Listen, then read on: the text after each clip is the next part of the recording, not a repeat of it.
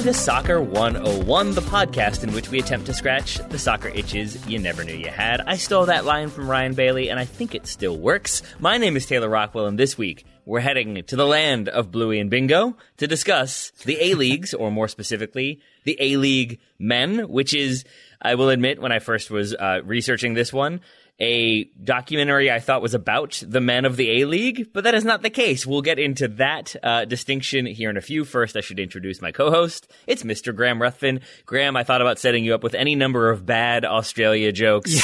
or an Aussie accent. Instead, we're just going straight forward with this one.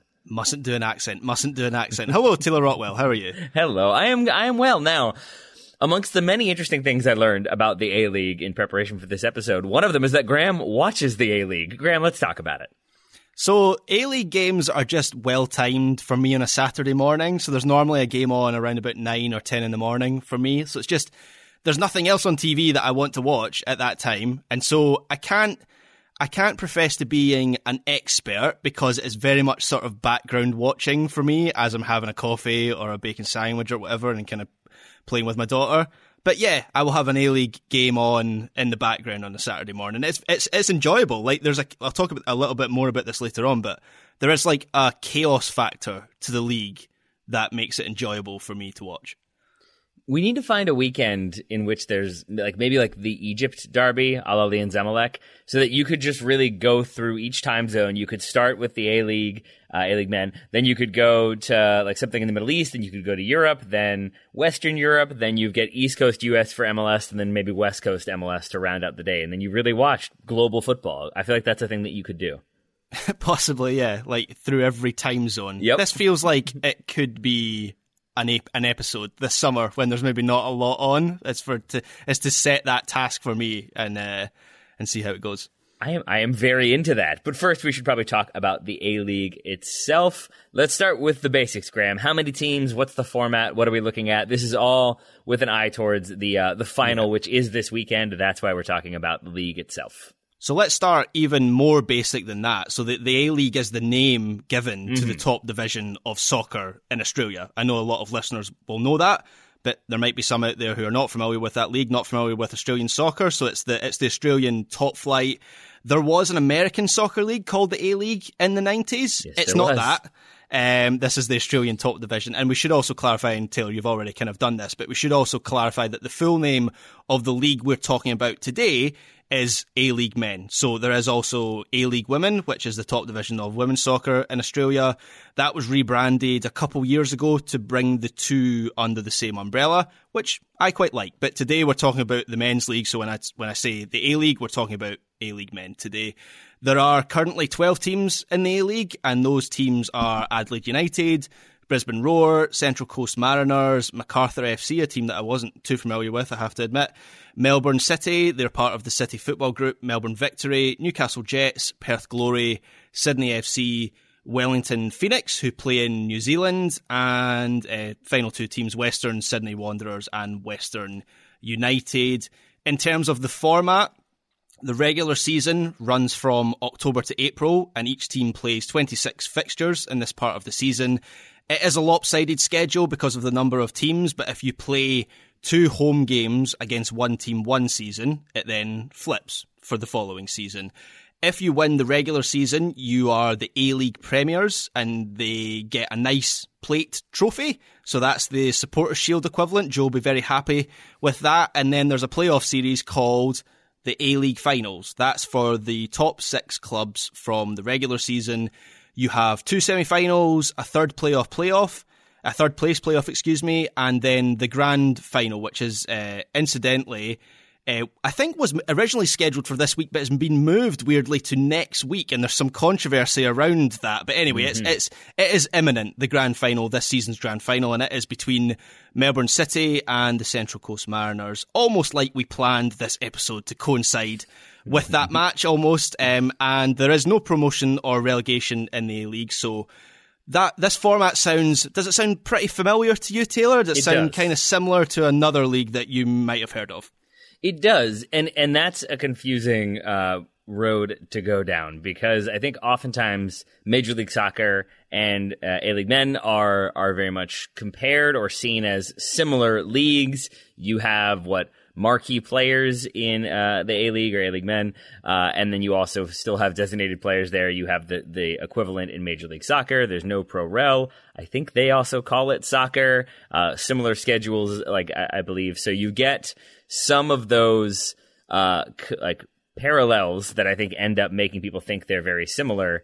But I don't know how similar Major League Soccer and uh, the A League Men are, specifically from the I guess the way that they've expanded and then contracted and then expanded again, uh, MLS had similar growing pains. But when you look at the way the league's established, it's on the heels of the National Soccer League being disbanded in 2004.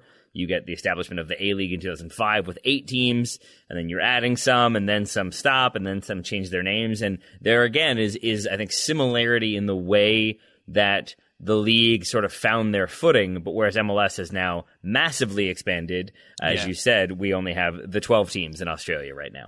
So it feels like the A League in its current form is is sort of similar to MLS, maybe 10 or even 15 years ago. So I think there are a lot of similarities between why the A League was established and why MLS was established. Hmm. You kind of covered it briefly there.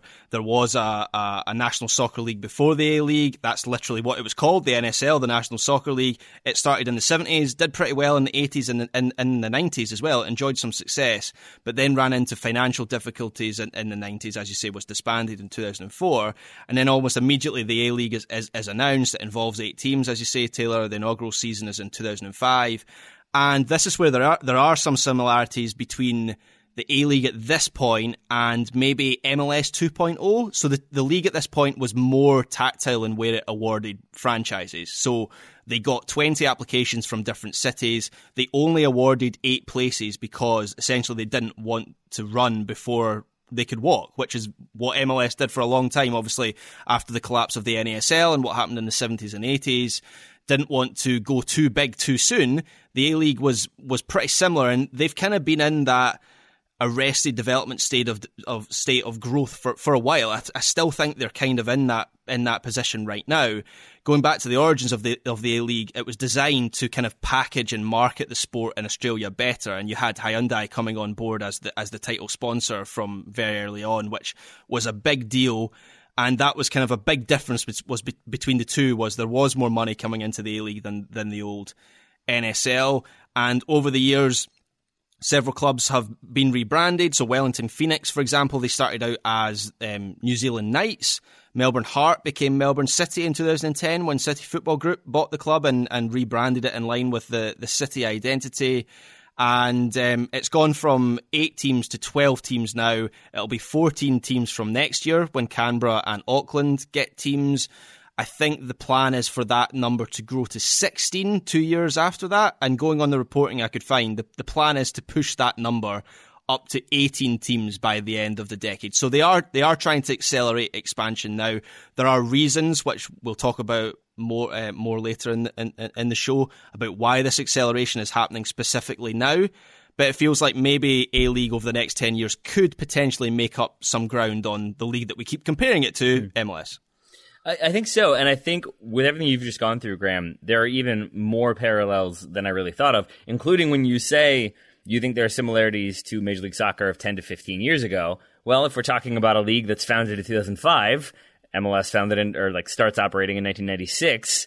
So yeah, that timeline checks out. But then you look at, say, 2009, they add two expansion franchises, uh, Gold Coast United, North Queensland Fury.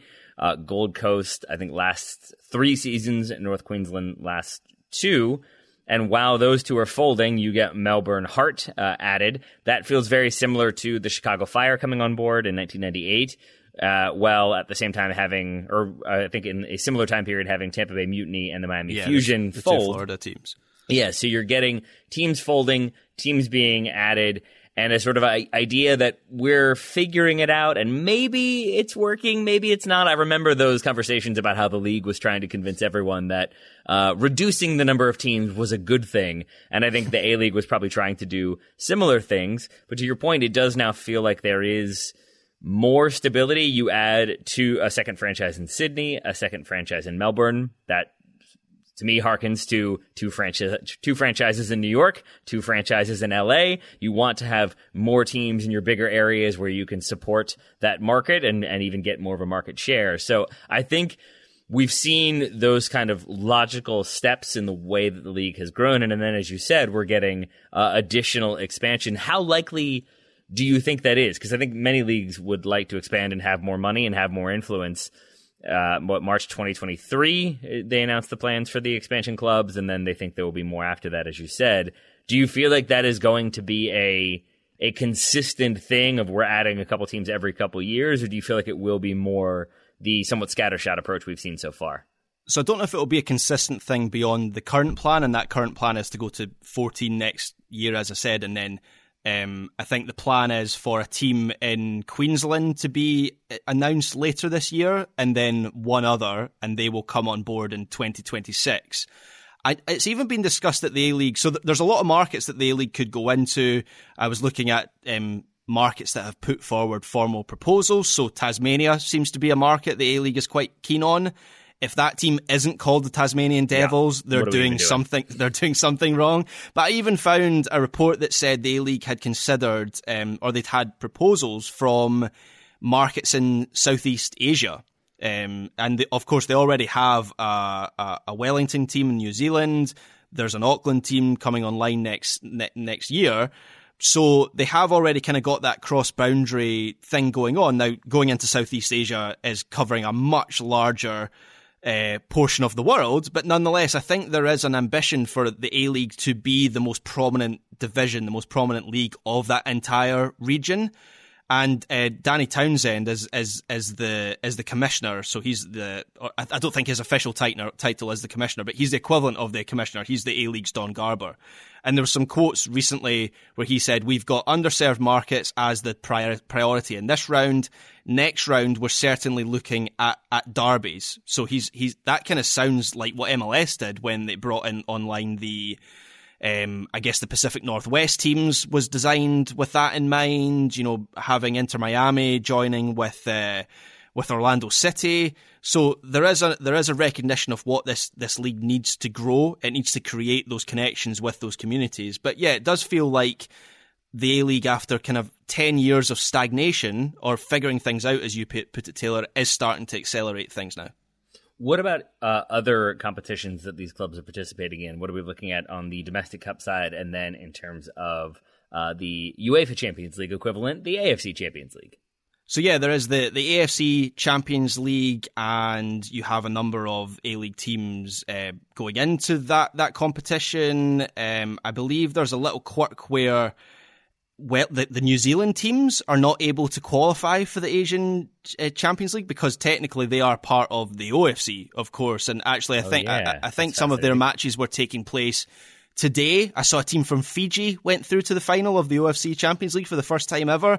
So that might be a story that I, I cover at some point. But yeah, there's a weird quirk where the New Zealand teams that are currently just one team, but from next season two teams, they aren't able to qualify for the Asian Champions League. But certainly the Australian teams are and currently the, the only Australian team to have won the AFC Champions League, which I actually used to write about a number of years ago. It, it, was an enjoyable competition. I find it really interesting when you have teams from Japan and South Korea, particularly being strong, and then the Australian teams joining in as well, and, and, and then teams from kind of uh, the UAE and Qatar and so on. It's, it, it covers a large, large part of the world. Yeah. So you get lots of different cultures and teams and playing styles. I found it, as I say, an interesting tournament to watch and write about. But the only Australian team to have won the AFC Champions League so far is Western Sydney Wanderers. So that again feels kind of similar to MLS, where you have yeah. the CONCACAF Champions League as this final frontier and whether MLS teams can become dominant in that competition. Australia has a similar sort of thing with the AFC Champions League man, it, it's fascinating because I, I, felt like we weren't going to get as many direct comparisons, uh, and yet you've got them in the league itself, you've got them in the Champions League, and then even in the Australia Cup, which is the equivalent of the FA Cup, or I would say the U.S. Open Cup.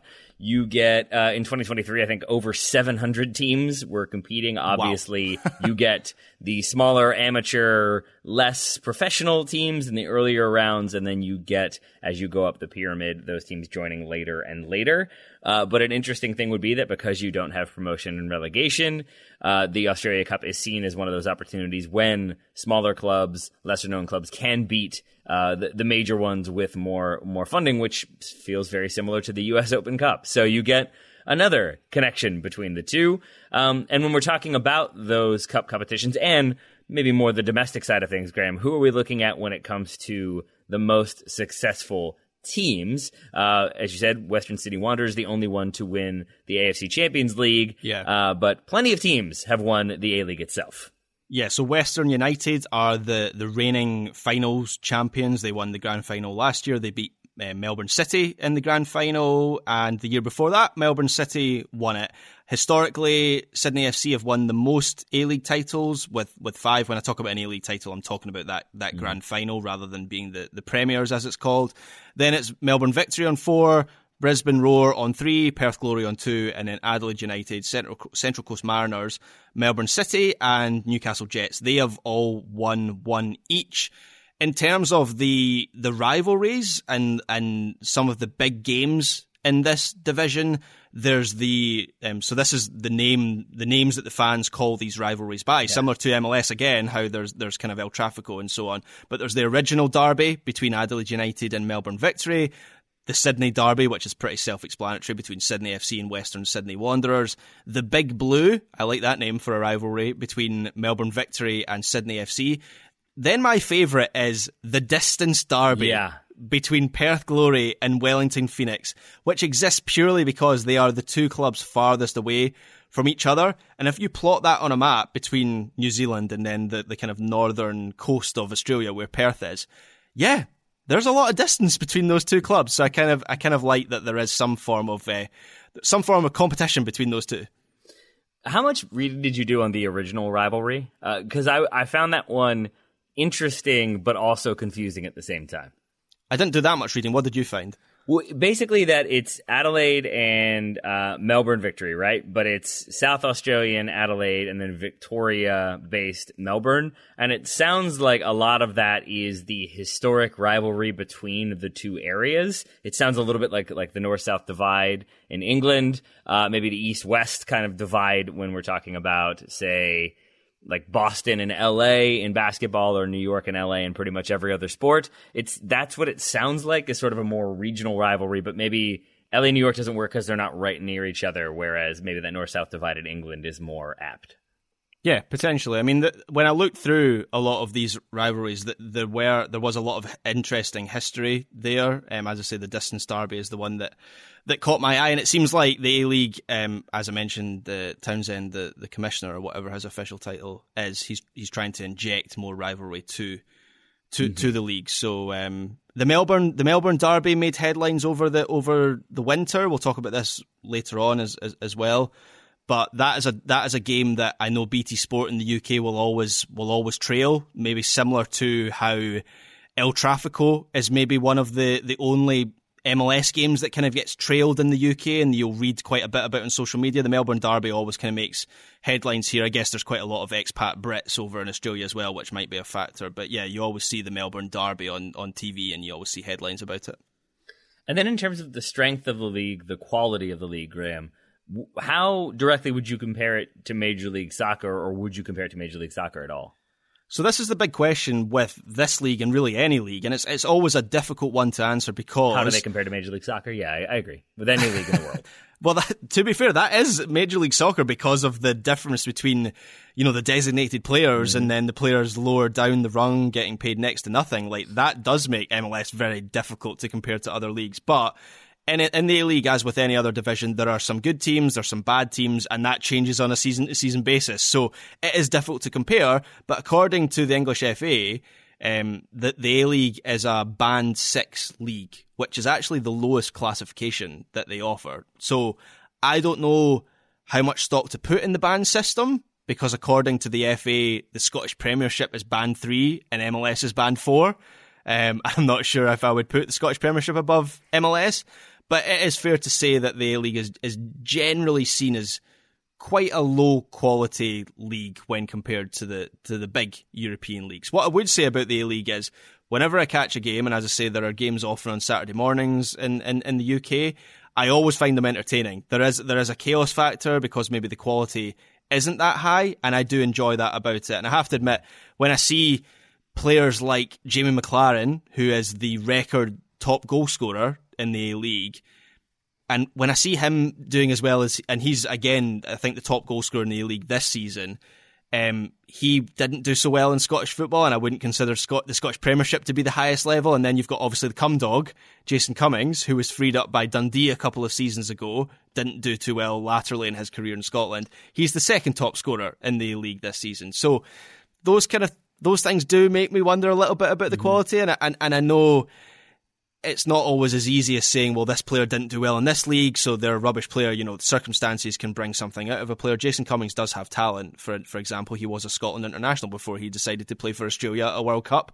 But I think people kind of get too wrapped up in the quality debate. It's all kind of relative and isn't all soccer enjoyable anyway. So I do watch. I do enjoy watching the A League games when they're on a Saturday morning. But when you look at the players, you know, Jamie McLaren, um, star player, Jason Cummings, a star player, some of the foreign stars as well that have gone to the A League. And look, I know MLS has had aging stars go, go over there, but it feels like the A League's maybe a level below some of the stars that have gone to yep. MLS. So Del Piero did, he's maybe the biggest star to have ever played in the A League, but then you have like Dwight Yorke and Robbie Fowler going over there when I'm not sure they were really offering much at that stage of their career. William Gallas played there. Emile Heskey. I'd completely forgotten that David Villa went to play mm-hmm. for Melbourne City before NYCFC were ready. He he went and played a few games there to, to stay warm, I guess.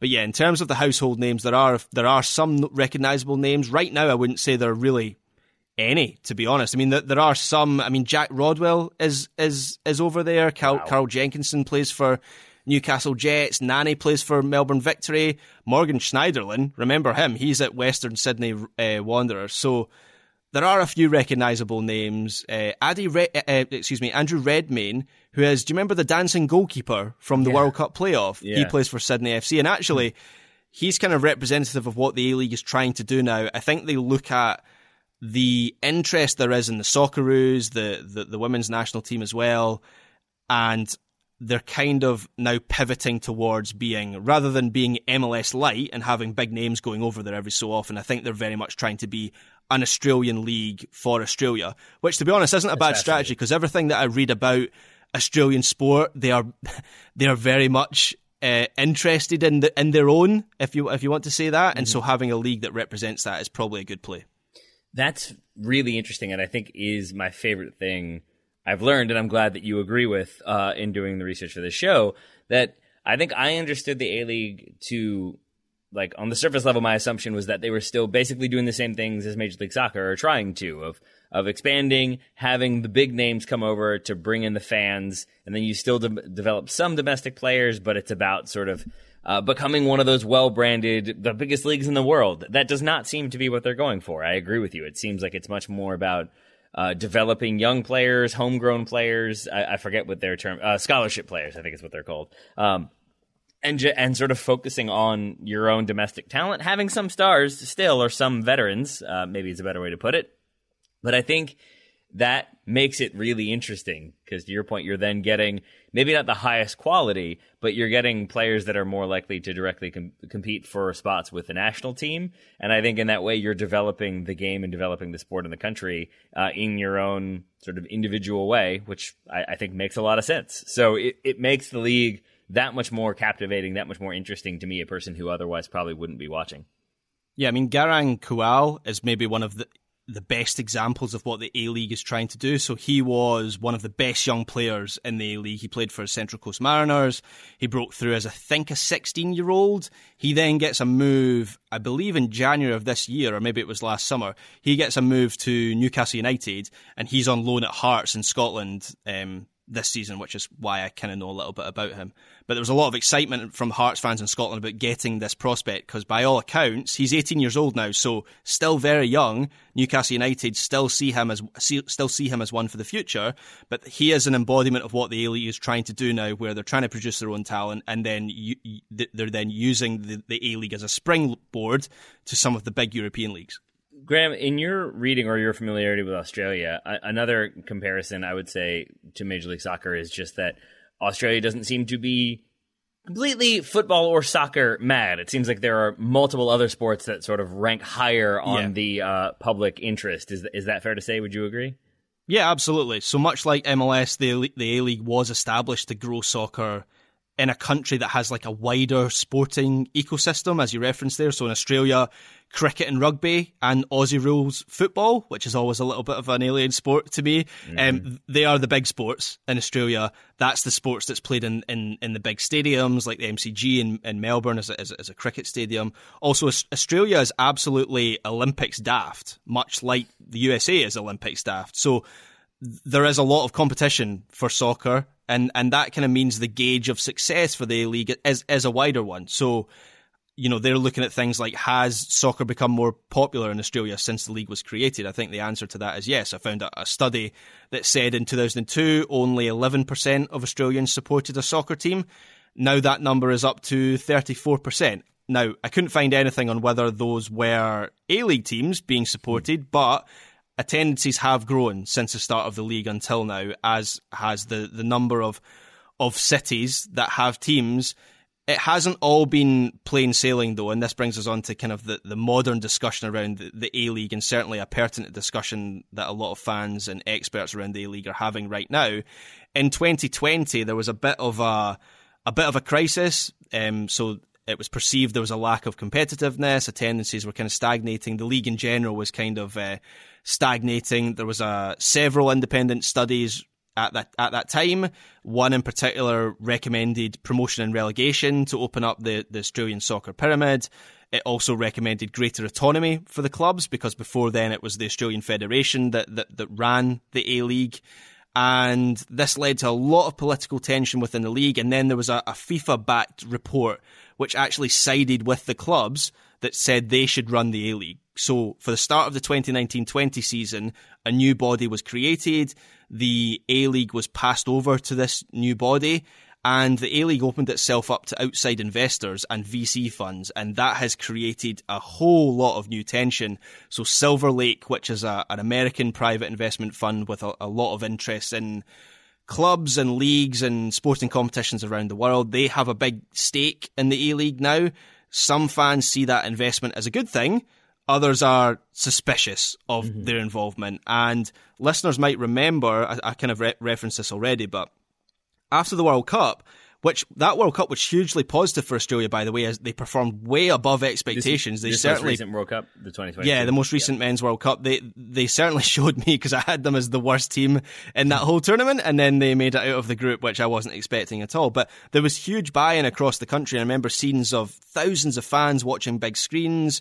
And that was very quickly contrasted with immediately after that tournament finished, there was unrest from fans who were unhappy at the decision to sell the staging of the grand finals to Sydney for $10 million. So before then, the grand final, much like MLS Cup, it was whichever team had the best regular season record would host the, the final match. Um, now, all the finals are going to be held in Sydney because it's the biggest, most lucrative market. So this kind of illustrates the tension that now exists between the commercial ambition of the A League and, and its own fans. And it is quite a delicate situation at the moment. Yeah, let's talk more about the Sydney issue because that's one that felt like not inexplicable to me. That decision to uh, host those three finals, or I guess six finals on the men's and women's sides in in total. Uh, in Sydney, like it's it's not dissimilar from hosting them in LA or New York here in the U.S. That like or having a predetermined site for the Super Bowl. I think the difference would be that the predetermined site for the Super Bowl rotates every single year, and sometimes it's in Minnesota, sometimes it's in Arizona, sometimes it's in Florida, and and so you get different states or different franchises get to host that Super Bowl. Whereas it feels like the perception this time is everything is in Sydney. It's where the richest clubs Yeah. are. It's where the uh, Austra- Football Australia is headquartered. The APL is headquartered there. Annual awards happen there. So there's this idea that everything is based in Sydney, and now you're putting the final there. I think the allegations of favoritism and of bias towards the big city uh, seem to be pretty strong, and do seem to have broken a lot of that momentum that they had after 2022. And I don't think it's a coincidence that the most notable, biggest protests happen at a Melbourne derby where Melbourne sports fans are very vociferous in their belief that Melbourne, not Sydney, is the sporting capital of Australia. And they also have two. So Melbourne Victory are historically one of the most successful Australian teams, and then you have Melbourne City as well, obviously under the umbrella of City Football Group. They've got serious resources behind them, so they would argue, look, if the finals are getting moved to any one city in Australia, it should be getting moved to Melbourne, not not Sydney. So I don't think that was a coincidence at all. I think there is some um, regional tension as well between you know like Queensland and New South Wales. It is still strange to me that uh, Melbourne City, who are affiliated with uh, City Football Group, obviously, uh, that they aren't the, like the predominant city. It feels like they should be Sydney City FC or something like that, and then that theory would hold even more, uh, like I don't know, a- appropriate rationale behind it. But still, that that divide is pretty fascinating, and I think also. To my understanding, is representative of a lot of the the divides in Australia. That you do get those sort of geographic uh, divides, what do you think, Graham? Do do you feel like there's much to this, or is this more of an Australian, like native, like you have to be basically of Australia to care about this one, one way or the other? Maybe the latter, but I can understand the general fears and suspicions over the VC funds getting involved mm. and what that might what that might lead to.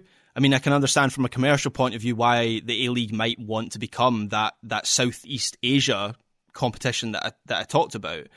But from a fan's point of view, I would probably want an Australian and New Zealand league for that part of the world because the reason that the A League was created was to serve the interests of Australian soccer and New Zealand soccer and to help that sport grow in that country. And so that would kind of be moving away from the original purpose of the league. So I think a lot of it is down to fear of what could be coming down the pipeline and how it will change the league. And look, some of it has been positive. I mentioned at the top of the show this rebranding of having the the the A League split into A League men and A League women, and I think there's a lot more funding for the women's division in Australia now than there was previously. So these are obviously positive things. I look at the way that the A League is marketed now; they do a lot of really good YouTube content. They do these kind of mini documentaries around players, which I wasn't aware of before. I think they're relatively new over the last couple of seasons. So there's a lot of stuff that with this new money is good, but there's fear that there's a line and the VC funds will push the A League over that line. One more random one for me, Graham, uh, that that I'm interested in, and I'm guessing you will have some thoughts on. Why is there or seemingly there is a strong connection between Scotland and Australia. That you have plenty of Australians playing in Scotland, but then also when you look, yeah, I mean, like if you look at their national team for a moment, their most recent national team, I think one, two, three, four, five, six, seven of the most recent squad play in Scotland, and that's not including uh, Aaron Mooy, who was at Celtic, Martin Boyle at, at Hibs. Uh, it, it, does seem like there's a pretty prominent connection, and when you look at foreign players to have played in the A League, there's also a pretty sizable Scottish contingent there as well. Yeah, so historically, Australia has a very favourable um, immigration policy for British people in general, but actually for Scottish people, I guess things like, and look, this is kind of a joke, but I actually think it's true. Like good weather, like nice weather year round for Scottish people is quite appealing.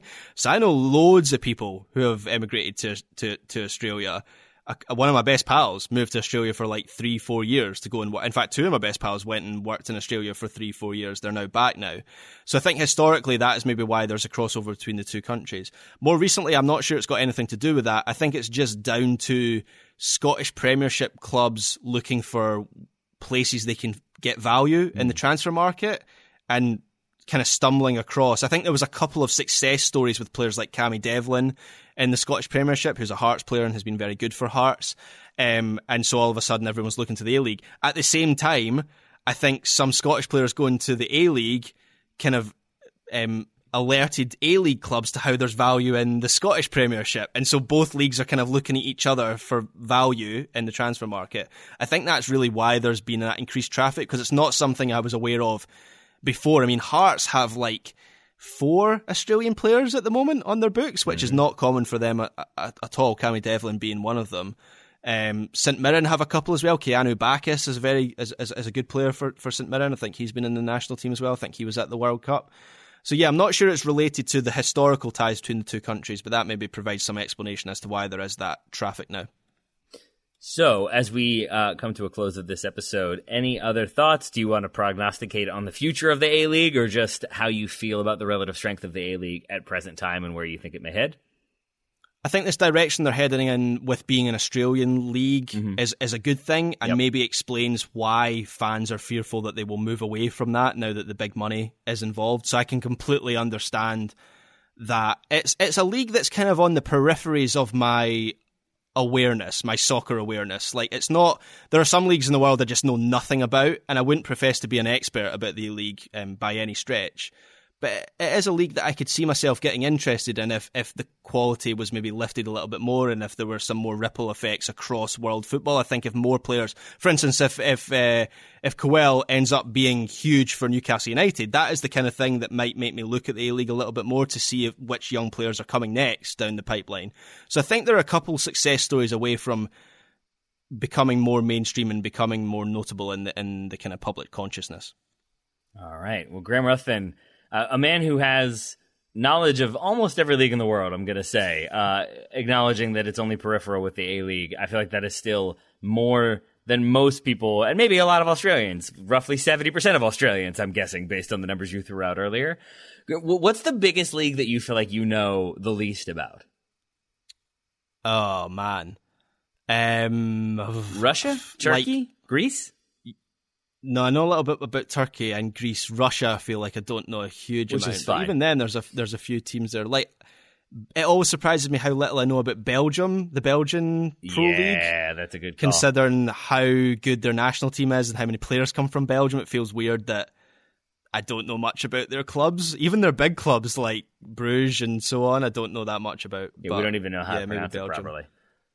That's true. There you go. All right. well, Graham, Graham Ruthven, thank you so much uh, for taking the time to delve into uh, Australia with me and the A League, uh, A League men specifically. Uh, I really appreciate it, and I found this really enjoyable because I like with Soccer 101 going into topics that either we don't know that much about before we start uh, researching them or are entirely new to us. And this was one that I think I knew something about, but I think a lot of what I knew about it was mistaken or outdated. So that's why I very much enjoyed this one. I hope you did too.